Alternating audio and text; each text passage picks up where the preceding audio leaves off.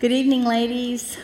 I think I think our time's up. I don't see any more on there. So, good evening. I'm so glad you are all here. Thank you so much for coming, being a part of um, our Summer Women in the Word. This has been a great way to spend uh, our Thursday evenings in June, these beautiful summer nights at um, this Bible study. So thank you very much for coming. Um, I'm Deb Haygood, part of the Women in the Word teaching team, and it is always a joy and a thrill and an honor to be here with you. So um, I'm glad you are here as well.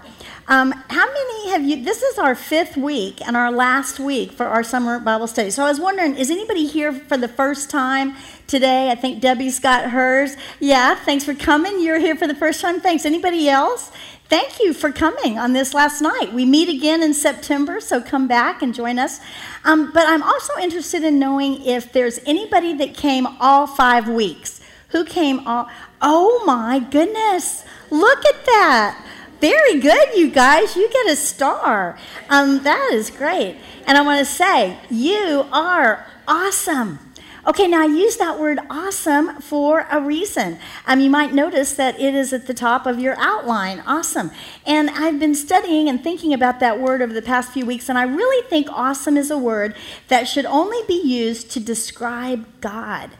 Should only be used for God. God, the awe-inspiring, living, loving creator of the universe. He is awesome.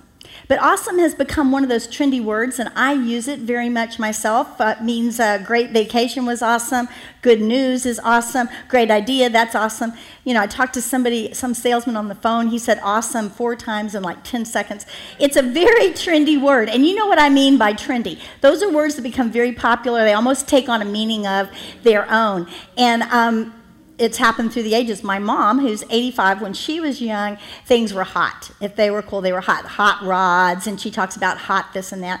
Um, when I was a teenager, which was a long time ago too, um, things were cool. And I think we still say that, but things were cool. If we liked something, it was great. It was cool. Now, cool and hot meant the same thing, but really those are opposites. That's what happens with trendy words. And so awesome has become the new cool, I think. Everything is awesome. And um It really, I have a story that where it's just really over the top. A couple years ago, I went to the Woodlands. I have a grandson and a granddaughter, Dylan and Hallie.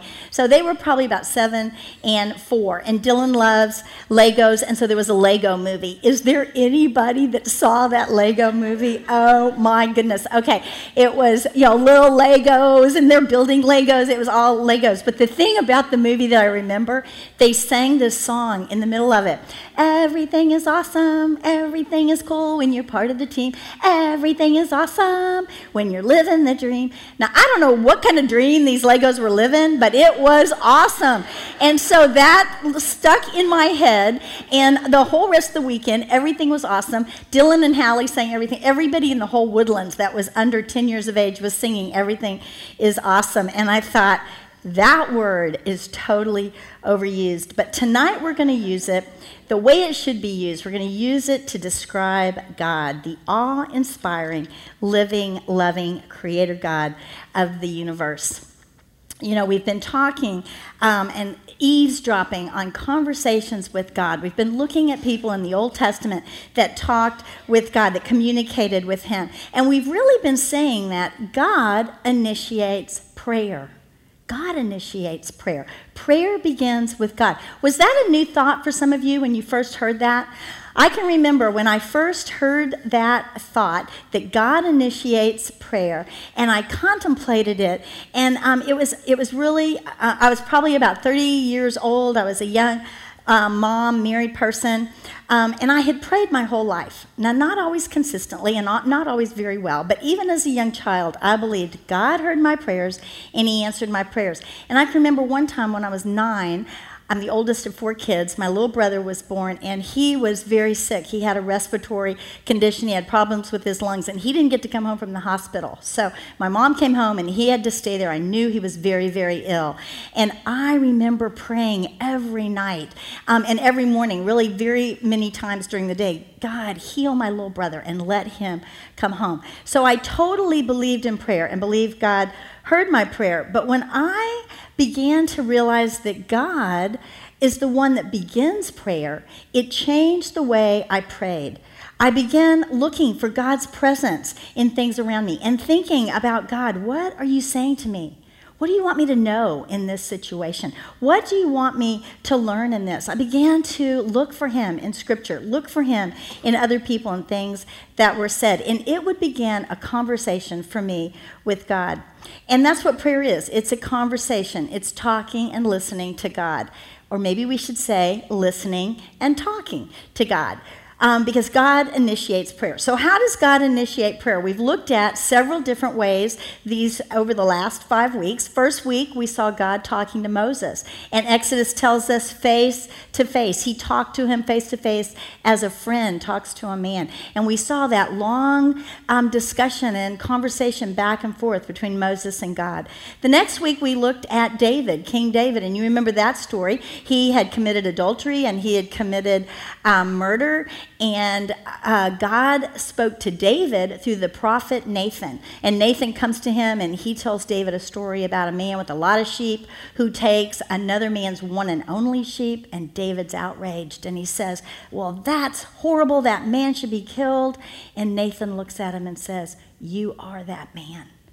And David knows that that is God talking to him. And he begins to pour out his heart to God in confession.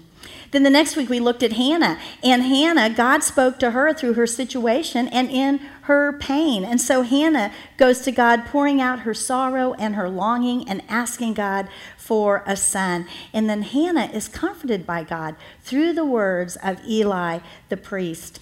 Last week we looked at Daniel, and I love the prayer of Daniel because God speaks to Daniel through his written word. Just like he speaks to many of us today through his written, written word. And, uh, you know, Daniel was reading the book of Jeremiah, and he reads that the Babylonian captivity um, will end after seventy years. And so David Daniel's in the middle of the captivity, looks at his calendar and thinks, hey, seventy years is almost up. And so that word leads Daniel to go to God in prayer. And he begins this heartfelt, beautiful, God-centered um, conversation with God. And that brings us to tonight. And we're going to look at Job's prayer.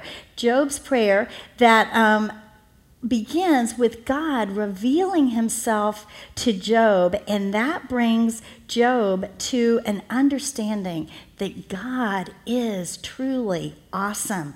And then at first, Job is speechless. We're going to see he, he can't even speak. And then he goes on, and we're going to eavesdrop on Job's prayer of worship. But before we get to that prayer, we need to talk a little bit about what's going on with Job. Some of you may know the story. And we're going to talk about it um, just so that we can catch up to that point. You know, Job is a very interesting book in the Old Testament. Old Testament. It's a dramatic book. It has people entering stage left and stage right, and right in the middle is Job. And um, lots of stuff going on. Job, God shows up kind of towards the end in a very dramatic special effects kind of way. And um, there's lots of long poetic speeches in the book of Job. In fact, only the first and second chapters and the last chapter are in prose. All the rest, which is about, what is that, thirty-eight chapters, are poetry. So that's why Alfred Lord Tennyson calls Job the greatest poem, whether of ancient or modern literature. So it is a beautifully written, beautiful piece of literature with a rich vocabulary, lots of metaphors and similes, every subject talked about. We have geography and geology and astronomy. We're going to look at some of that. We have biology and meteorology, all sorts of subjects in the book of Job, beautifully written. But poetry can be hard to understand. So we may avoid reading Job sometimes because it is difficult and confusing. Although it's poetry, I want you to know that it is a true story. It's a true story about a real person. Job is mentioned elsewhere in Scripture. He's mentioned in Ezekiel. It's not on your verse sheet, but in chapter fourteen, verse fourteen, Ezekiel talks about Job along with Noah and Daniel. And then on your verse sheet, I have uh, the verse in James. James mentions Job. He says, "You have heard of the steadfastness of Job, and you have seen the purpose of the Lord, how the Lord is compassionate and merciful." I want you to remember that. James calls God merciful and compassionate in this story of Job. So Job is a real person. The book of Job takes place probably in the same time period as Abraham. Um, No one really knows the author, but uh, theologians think that Job might have written the original, and that later it was translated into Hebrew by maybe Moses or Solomon. But what makes Job relevant and important for men and women throughout the ages is the subject matter. Job is about suffering, painful, devastating, intense human suffering, and it is undeserved suffering. And so Job and his friends ask those same questions that we ask today when we're in the midst of difficult, painful times, those times that we don't really understand. They are going to ask those same questions. And so in Job, we come to understand that suffering is a mystery. It is a mystery, and an even greater mystery is how suffering can bring the sufferer into the presence of God in worship and in praise and love and um, wonder. We're going to see that tonight, that great mystery, how suffering brings the sufferer into the presence of God. In Job's prayer, we learn much about God, and I think it's going to affect how we respond to God.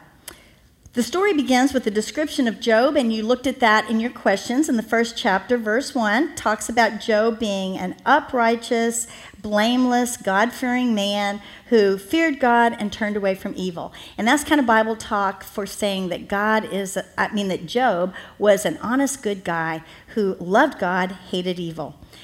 And then it goes on, and we read the conversation. The angels come before God, and Satan is with them. And God says to them, says to Satan, "Have you noticed um, the righteous, God-fearing Job?" And Satan says, "Well, sure, but no wonder. You have given him everything. You've blessed him. You've made his life wonderful." Do you see what Satan is really saying to God? He's saying that worship is basically selfish. People worship you because of what they're going to get. And we're not going to talk about that, but I just thought it was an interesting thing for maybe you to contemplate. What is your motive for living a godly life? What is your motive for loving God? Is it just blessing and gain? That's what Satan thought. And so God says to him, "Okay, you can take away all those things from Job, but don't touch Job." And so that's what happened. And so pretty quickly, um, Satan goes out, and disaster falls on Job. He loses all of his livestock, and he loses all of his servants, and the house falls down, and all of his children are killed. And this is what Job says. So let's look. I hope you still have chapter one open up. We're going to look at chapter one, verse twenty. "Then Job arose, and he tore his robe, and he shaved his head, and he fell on the ground and worshipped." He worshipped. Did you guys see that in your questions? He worshipped in the midst of all of this suffering. "And he said, 'Naked I came from my mother's womb, and naked shall I return. The Lord gave, and the Lord has taken away. Blessed be the name of the Lord.' And in all this, Job did not sin or charge God with wrong." So in all this, in all this pain and loss and suffering, Job worships God. And so um, chapter two opens up, and here's the angels coming back before God, and Satan's with them, and God says, "Hey, did you notice Job? Did you notice his response um, in the midst of all that loss?" And so Satan says, "Well, um, yeah, but he still has his health. If you took away his health, then surely he would curse you." And so God says, "Okay, he's in your hand, but spare his life." So let me say something real quickly here about Satan in case anybody's confused out there. Uh, Satan was created by God. He was an angel. Um, it says that he was like had the highest rank of the angels. Um, he's a created being, therefore. He's a, he's an angel. And he was, because of this position, he became very prideful. In fact, he wanted to be like God. so much he wanted to be God. And so he leads a revolt with some other um, dissenting angels. Of course, they are unsuccessful. And so he has a moral fall, and he's judged by God. But the full sentence of Job, of God on Satan, is still kind of left until the end of times, until Christ returns, and we see that in Revelation. So we're not going to go into all that, but we know that at least during this time of Job, that Satan still had access to heaven and also access roaming the earth. But Satan is not equal with God. He is created by God. He is not all powerful. He does not have the attributes of God. And this is important to know. He is not omniscient. Satan does not know what you're thinking. Now, he understands human nature, and he's very clever, but he does not know what you're thinking. He's not omniscient. God is all-knowing. Satan also is not omnipresent. So if he's in Texas, he's not in China. So let's hope he's in China. So he's not omnipresent, and sometimes we think that. He is not, but he has many of those underlings, his minions, the, the demons. He has many of those out there doing his bidding, so they're throughout. But Satan is not um, omnipresent, and he is not omnipotent. He's not all-powerful. God is, omni, uh, is omnipotent and all-powerful, and he has given limits to Satan, and we see that in the book of Job. But one thing we want to remember, Satan is real, and Satan has the same mission that he's always had, and that is to turn us against God, to try to uh, turn us away from following and worshiping God. So with that said about Satan, let's move on to um, this story. So now God has given him permission to go out and to um, kind of attack Job, and so that's what happens. Quickly, Job becomes ill with painful, oozing sores all over his body. And I think he must have been in great pain. Um, and we see his wife respond to this in Job two nine. Do you remember what she said? Do you still hold fast your integrity? Curse God and die. And Job says, but you speak as one of the foolish women would speak. Shall we receive good from God, and shall we not receive evil? In all this, Job did not sin with his lips. Job says, shall we receive good and not trouble from God? And we can kind of see now, did you ever think, wonder why Job's wife wasn't killed when all the children? Now we see why Satan left her. Yeah, she was not an encouragement. She was not helping the situation. So still, Job does not um, sin.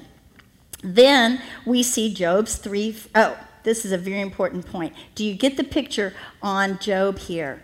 This is something that Satan does not understand.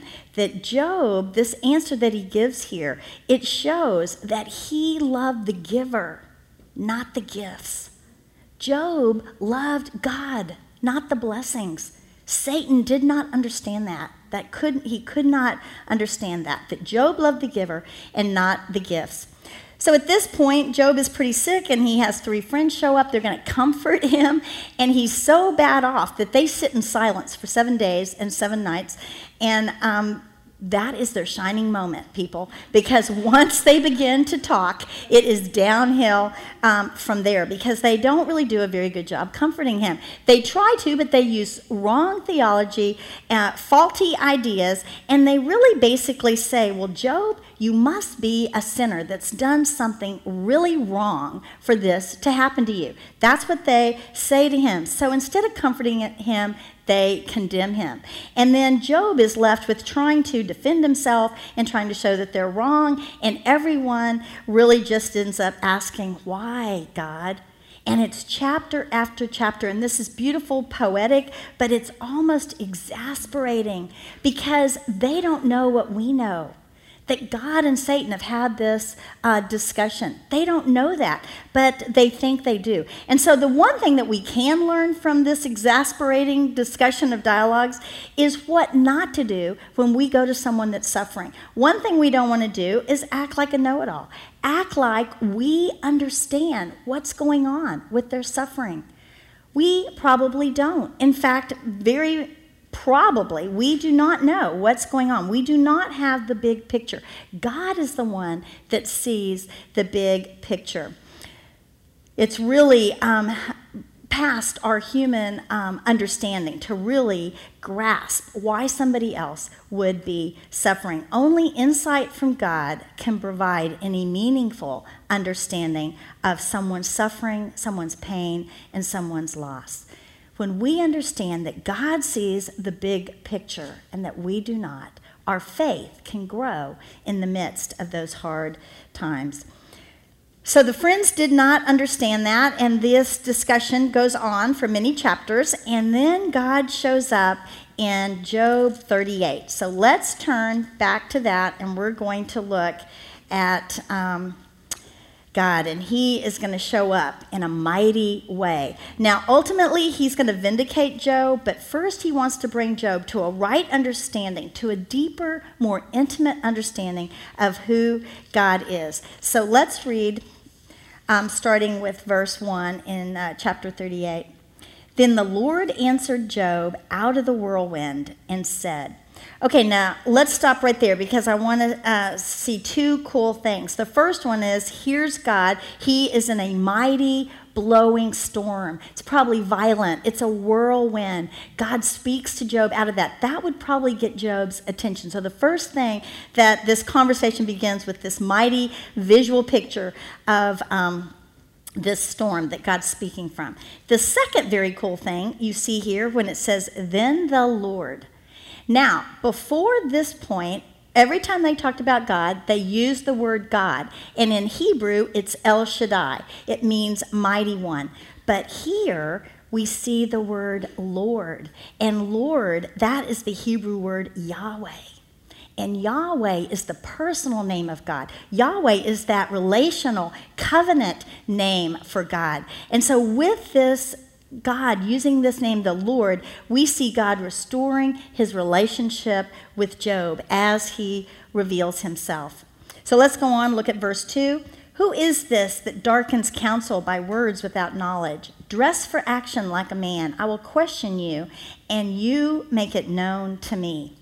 So you see here, right off the bat, instead of answering Job's questions, he asks questions of Job. And he's going to go on to ask more than seventy questions of Job. And in these questions, he is revealing who he is so that Job comes to an understanding of God. And the first thing he says there, he's um, talking about knowledge. God has all the knowledge. God is omniscient. Job is not. And so these next things really point that out. So let's read a few more verses. Where were you when I laid the foundation of the earth? Tell me if you have understanding. Who determined its measurements? Surely you know. Or who stretched the line upon it? Or what were its bases sunk? Or who laid its cornerstone? Verse eight talks about the seas and the oceans. Who shut in the sea with doors when it burst out from the womb? When I made clouds its garment and thick darkness its swaddling band, and prescribed limits for it and set bars and doors. So he's talking about how he set the ocean and seas in their place, and they are within boundaries. He did that. And he said, thus far shall you come and no farther, and here shall your proud waves be stayed. And then he goes on and he talks about other things um, in nature. And if you go up to twenty-two, it says, have you entered the storehouses of the snow, or have you seen the storehouses of the hail, which I have reserved for the time of trouble? And then in verse twenty-five, he says, who has cleft a channel for the torrents of rain and a way for the thunderbolt to bring rain on a land where no man is, on the desert in which there is no man, to satisfy the waste and desolate land and to make the ground sprout with grass. You see this beautiful language here that sometimes is a little hard to understand, but he's saying, I even take the desert where no one is and bring rain so that grass comes up, where no one can see. And I really thought of a story um, at a time that I had a similar experience. I was snorkeling. Um, I was in college. I was with my family. We were in the Bahamas. My dad had a boat, and so we were in the Bahamas, and we were in this beautiful place. And I love to snorkel. I don't know how many of you have snorkeled before, but, you know, you're looking at that ocean. It's all blue. And then you go down below, and here's this whole beautiful world underneath, and it's incredible. So we were snorkeling on this reef. We were at a very isolated spot, a little island that was nobody lived on it. And I'm looking at this reef with these beautiful tropical fish and fans and sea urchins, and I'm overwhelmed thinking, This is so beautiful, Lord. And if I wasn't here, no one would even be looking at this. And tomorrow I will be gone, but this beautiful creation of yours is here. And I felt so small. And I thought God was so big at how vast his creation is, how much is out there, how generous and creative that he has this beautiful underwater scene that no one's even seeing. He's that creative, that generous. It's like the desert where he pours the rain and grass comes up, even though there's no one there. And then when it talks about the weather and the hail and the snow, I think, you know, even today with all our technology, ladies, we cannot know the path of a hurricane. You know, I, I have this memory a couple years ago. There was a hurricane in the Atlantic. Um, I'm from Miami, Florida, so I'm always looking at them.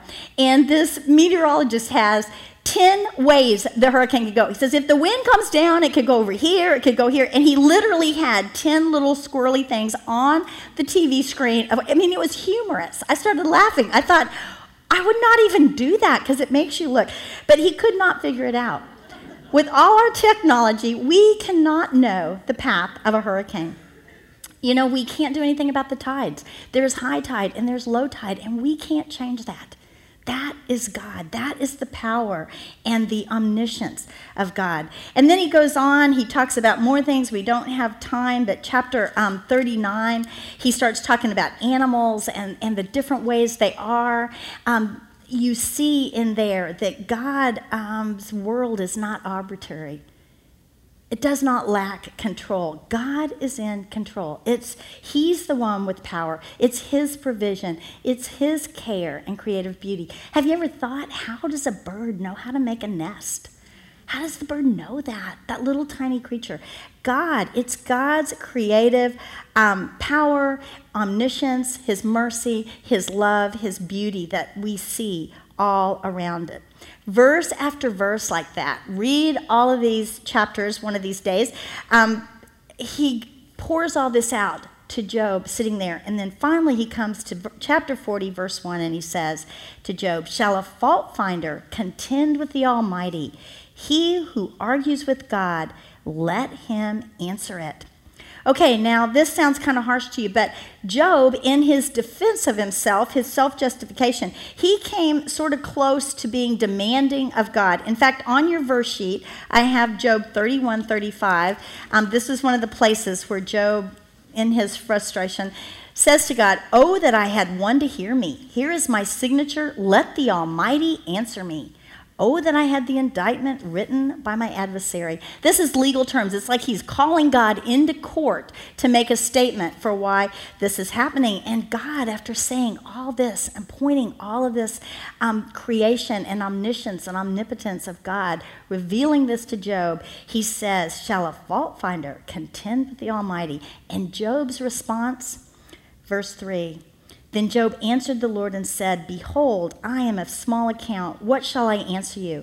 I lay my hand on my mouth. I have spoken once, and I will not answer twice, but I will proceed no further. He is almost speechless.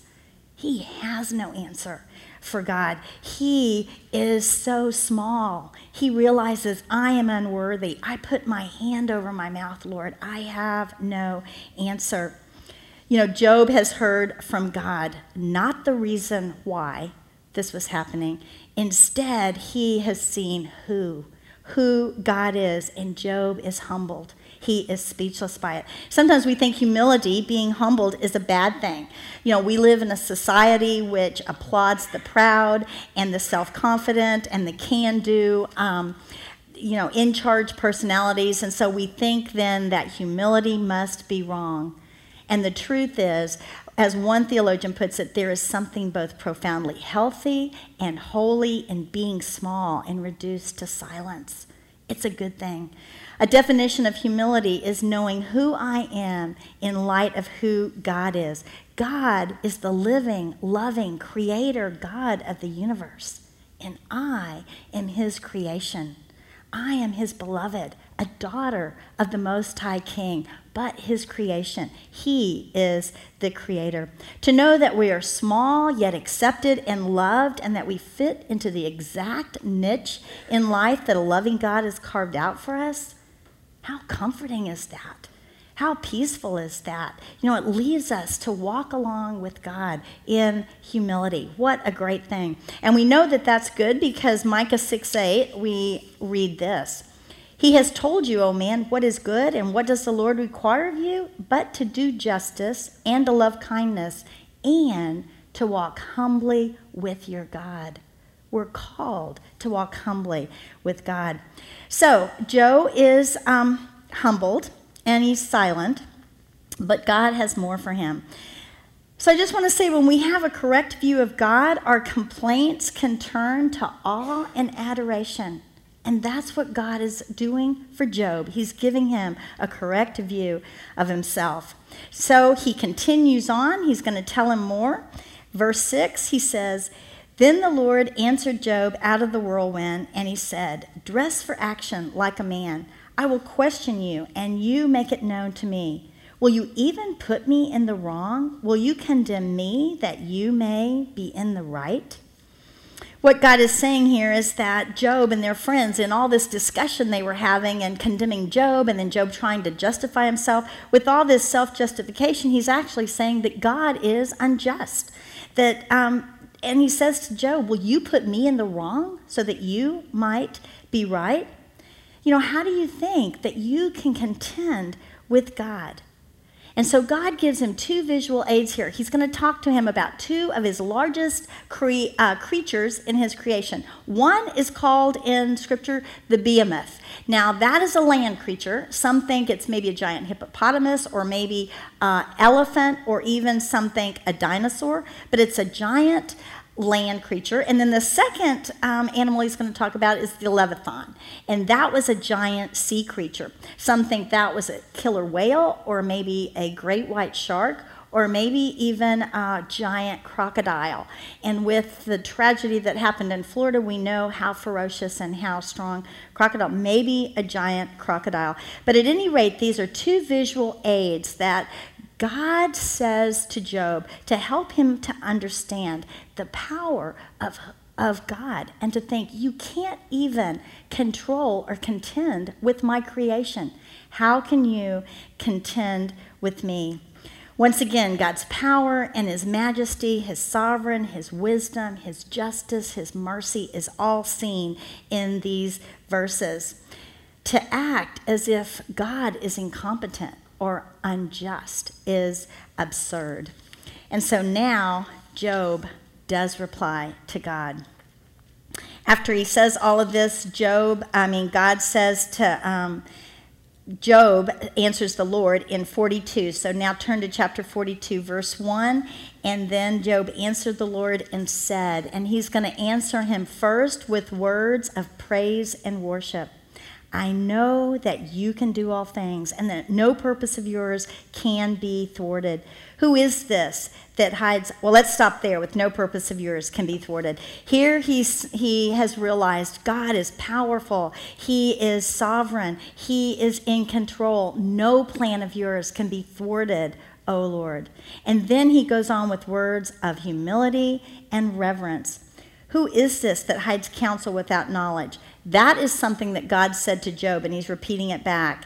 And then he says, therefore, I have uttered what I did not understand, things too wonderful for me, which I did not know. Job's confessing that he was foolish and ignorant and unwise. He didn't know.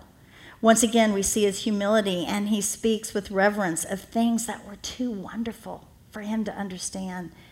He realizes you are awesome. Lord, you are awesome. Awesome in the true sense of the word. The dictionary defines awe as an emotion of mingled reverence, dread, and wonder, inspired by something majestic or sublime. It is respect tinged with fear for authority. Job is awestruck by God's revelation. Um, we have, I have a verse on your verse sheet. We don't have time to read it. The psalmist sees this ha- same thing in Psalm one eleven. The very end of it, he says, holy and awesome is your name. And this leads Job to um, now speak words of confession and repentance um, to God. So let's look at uh, verse four. Once again, he quotes God, hear and I will speak. I will question you, and you make it known to me. And then Job says, I had heard of you by the hearing of the ear, but now my eye sees you. Therefore, I despise myself and repent in dust and ashes. Job quotes what God has said to him, and by saying that, he's acknowledging that that was a rebuke from God and that God was right. Job confesses, I was wrong. I didn't know you. I thought I did, but I was just familiar with you. Now I'm beginning to really understand and intimately know who you are, Lord. My eyes have seen you. And he's talking about his spiritual eyes. His eyes of faith have grasped the majesty and the greatness of God. Awesome. Awesome God. Worship is our response to who God is. When we see who God is, we worship him, we adore him, we give him glory and praise. We want to express to him that love that is within us. Humility and repentance of pride are needed for worship and adoration, and we see both of these in Job in this place. Um, we see humility and we see repentance as he confesses here. And we also see that God restores his relationship with Job. He's revealed himself to Job, and now Job knows God in a deeper, more intimate way. Think about it. God never explains to Job what he was doing. Job never gets the answer to his question, why? But it no longer matters to Job because he knows God instead. And that can be our experience too. When we're in the midst of suffering and we turn and we praise God, then we take our eyes off that question why, and instead we put it on God, and we know who, we see who God is, and that changes our perspective. We know God is sovereign and in control. He's right, he's just, he's good.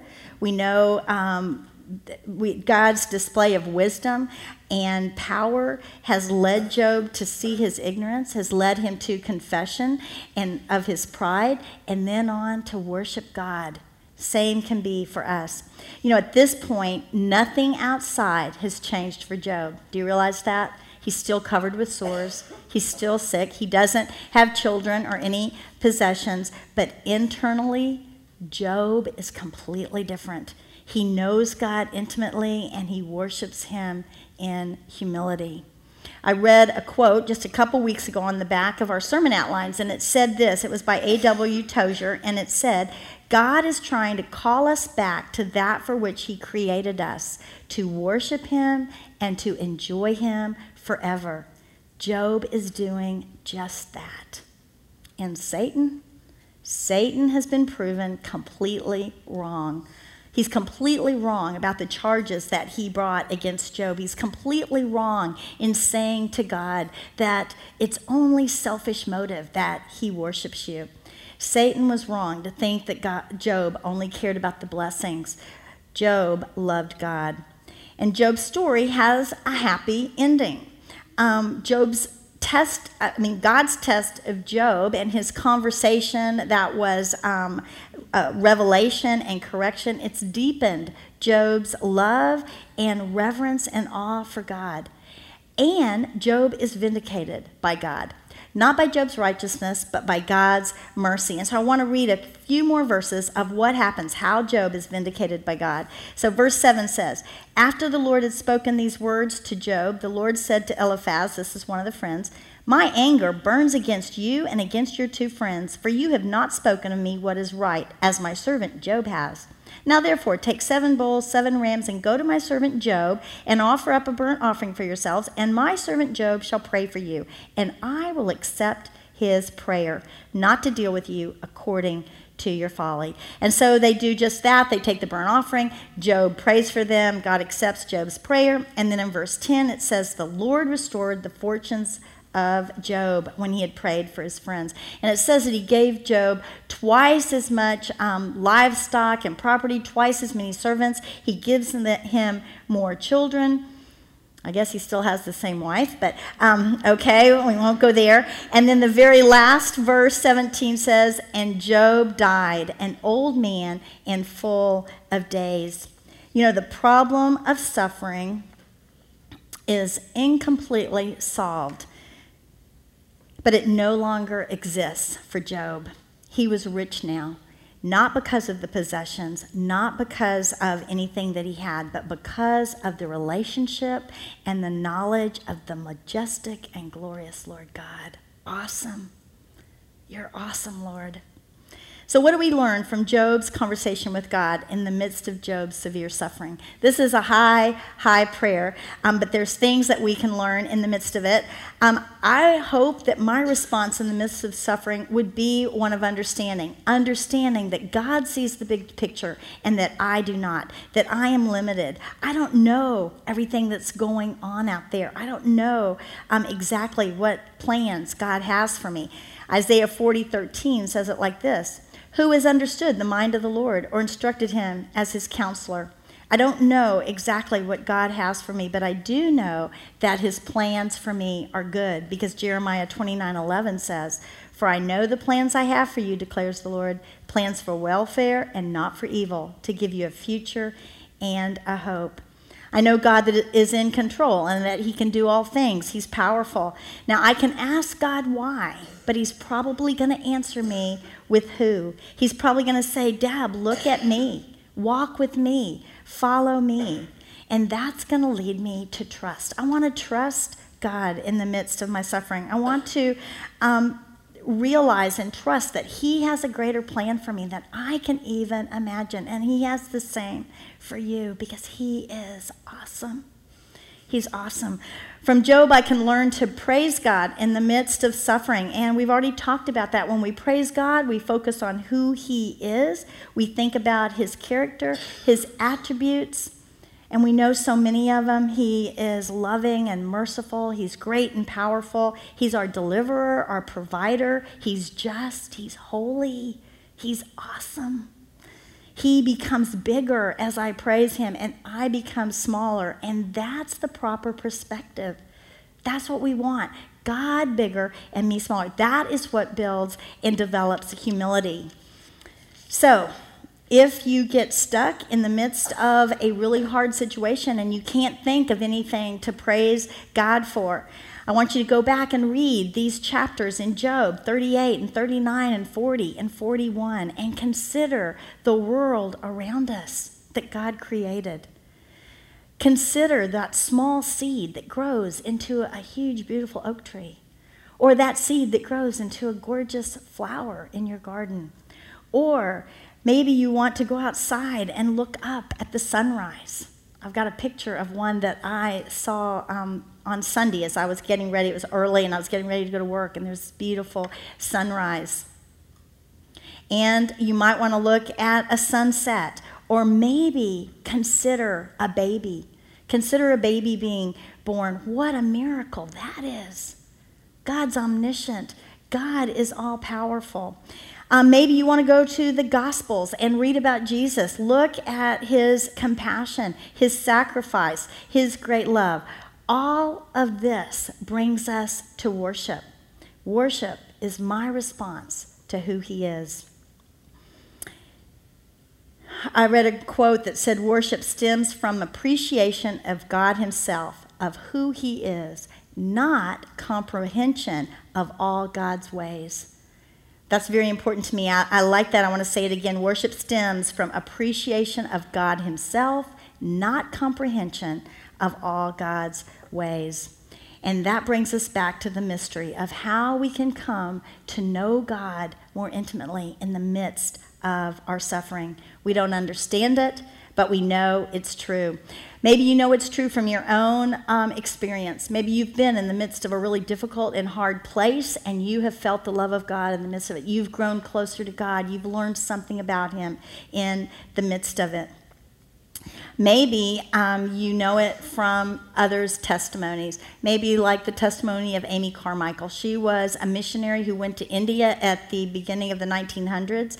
And the last twenty years of her life, she was bedridden due to illness. And it, um, her books talk about how people came into her room and how she ministered to them in India in the midst of her pain. And she has written how that relationship with the Lord grew deep and sweet and intimate in the midst of that suffering.